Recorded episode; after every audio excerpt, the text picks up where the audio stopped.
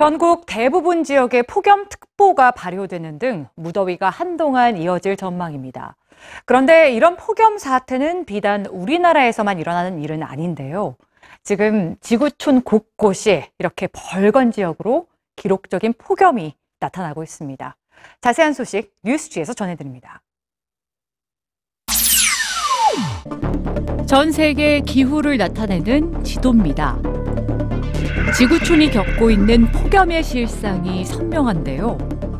북극권과 남극권 일대에만 낮은 온도를 나타내는 청색과 녹색을 띨 뿐 지구 대부분의 지역이 불타는 듯 벌겋습니다. 이웃나라 일본은 지난 23일 관측 사상 처음으로 도쿄 지역 기온이 40도를 넘어섰습니다. 폭염으로 인한 인명피해도 잇따르면서 최소 40명 이상이 사망했고 만명 이상이 병원으로 이송됐는데요.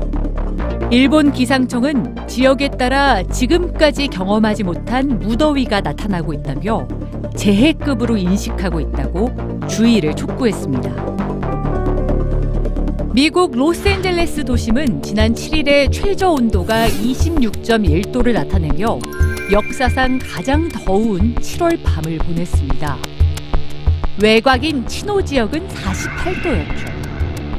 기록적인 무더위 속에서 전력 수요가 전례 없이 증가했고 그 결과 3만 4천 가구에 전기가 제대로 공급되지 못했습니다.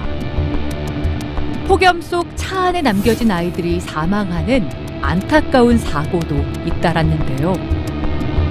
미국 CNN은 유아나 어린이는 열기에 적응하기 힘들며 체온이 성인보다 3배에서 5배 빨리 올라갈 수 있기 때문에 그만큼 심장마비의 위험이 크다고 경고했습니다. 또 무엇보다 안전에 대한 운전자와 보호자의 인식이 가장 중요하다고 설명했죠. 한편 유럽도 기록적인 폭염에 시달리고 있습니다. 북유럽의 스웨덴은 30도가 넘는 폭염과 역대 최악의 가뭄을 앓는 상황에서 산불까지 겹쳤습니다. 남유럽의 그리스는 최근 40도 이상의 폭염이 계속되고 있으며 수도 아테네 인근 지역은 연달아 발생한 산불로 인명 피해가 큰 상황입니다.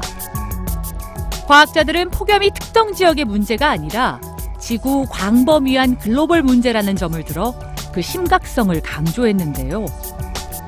가장 큰 원인 중의 하나로 지구 온난화에 따른 기후 변화를 꼽으며 탄소 배출량이 계속 증가하면 그 강도는 더 심해질 거라고 경고해 폭염이 세계적인 당면 과제로 떠오르고 있습니다.